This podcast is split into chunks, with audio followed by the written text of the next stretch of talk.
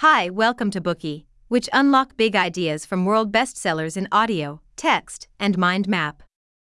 Please download Bookie at Apple Store or Google Play with more features. Get your free mind snack now.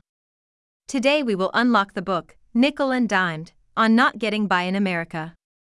The author of this book, Barbara Ehrenreich, put aside her money and time to gain personal experience and go undercover as a blue-collar worker to truly reveal working-class life to those not in the lower class of the United States. What is it like to be poor? If you ask a person who is not poor to imagine what poverty is like, they may say that poverty includes socioeconomic difficulties. However, no matter how poor someone is, life will go on. After all, they may be thinking, poor people are also living a life, just like everyone else. If you find yourself agreeing with this, you might be someone whose socioeconomic status has limited your imagination of poverty. The book Nickel and Dimed, albeit old, illustrates to those who have not lived at or below the poverty line in America what life is like, through the words of the author's experience tasting that life herself. The author of this book is Barbara Ehrenreich, who identifies herself as a feminist, democratic socialist, and political activist passionate about writing on social issues that she sees in the United States. Although she came from a working-class family, she earned a PhD in biology and started a career in writing that eventually lifted her out of working in labor-intensive jobs. She then decided to temporarily leave her life behind in order to subsequently write and better understand how people make a living on minimum wage, unskilled jobs. She originally intended her work to be a simple newspaper column, but the experience was so vast and affected her so much that she turned it into a memoir. Prejudice against the lower class and blue-collar workers is more common than one might think. It's all too easy for those in comfortable financial situations to ascribe poverty to laziness and making troubles for themselves, or for being morally lacking, because they utilize the governmental welfare systems and a general unwillingness to work hard. Too often, the thought is, if they just work harder, they won't be poor. But Ehrenreich proves to her readers that this sort of thought has no basis in reality. It really is just prejudice and social stigma that shapes these derisive ideas against the poor. From 1998 to 2000, she traveled to Florida, Maine, and Minnesota, working as a waitress, a hotel cleaner, an assistant in a nursing home, and a retail saleswoman.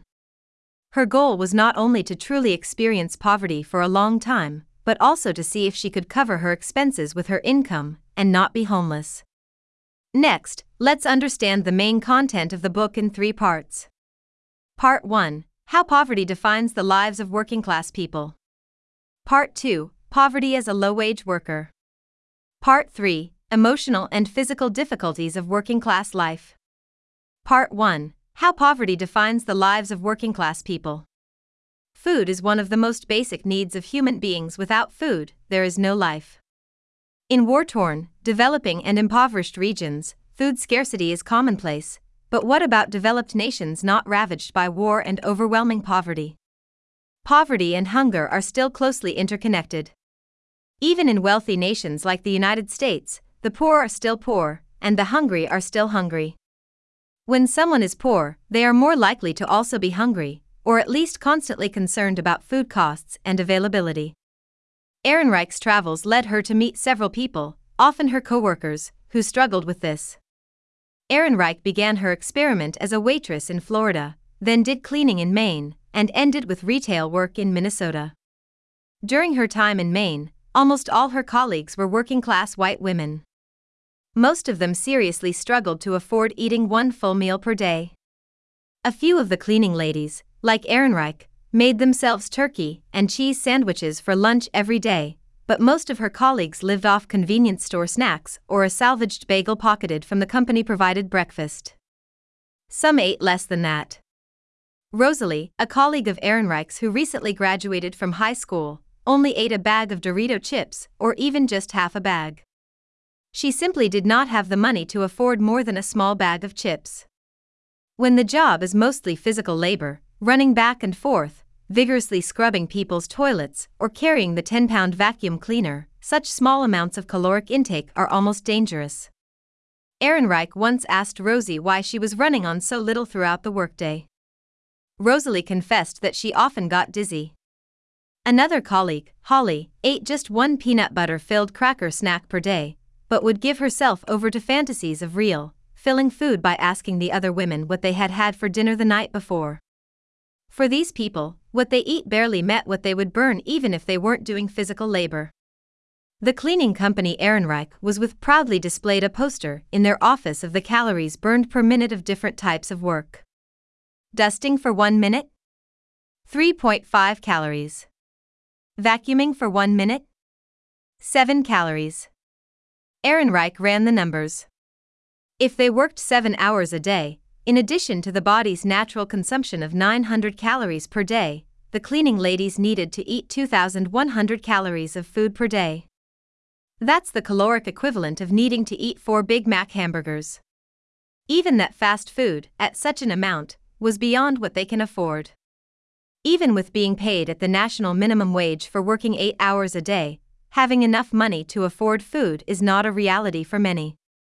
While conducting her experiment, Ehrenreich was healthy, did not have to take care of any relatives, and did not have outstanding debt. She was, overall, fine, but her coworkers teetered on the edge of homelessness alongside their hunger. Without stable housing, where do poor people live? Well, let's take a look at the situations of some of Ehrenreich's colleagues.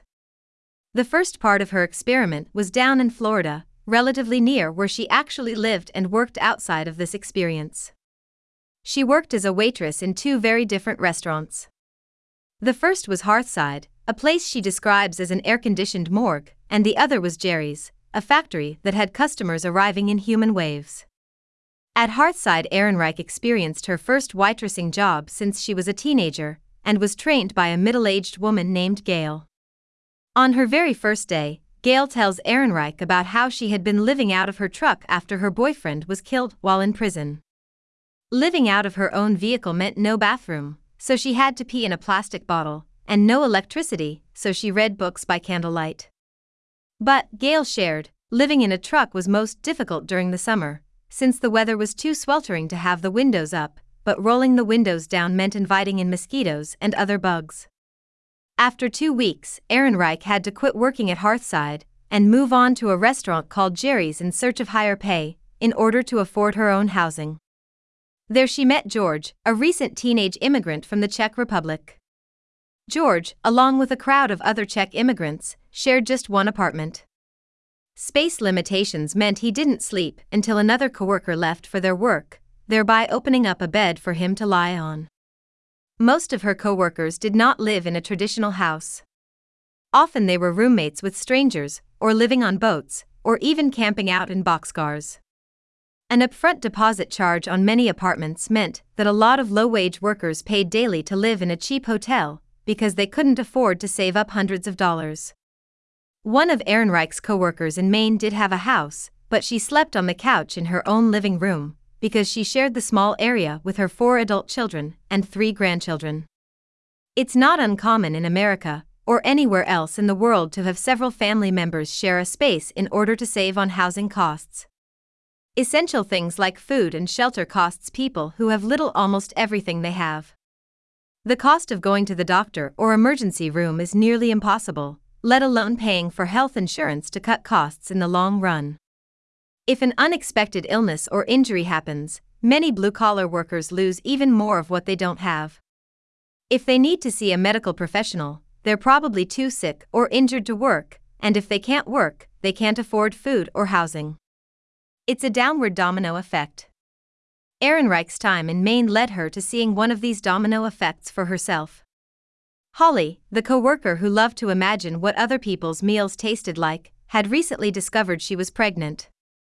After the team finished cleaning a house, she tripped into a hole on the lawn and broke her ankle with an audible snap. Ehrenreich was distraught, trying to insist they take her to a doctor, but Holly was stubborn. She insisted that even though it really hurt, she couldn't stop working. She had already missed too many days of work this month. Ehrenreich was furious.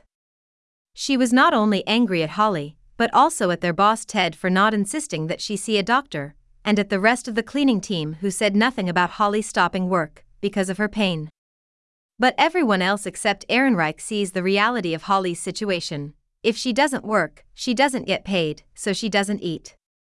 If she pays to go to the doctor, she can't afford food either.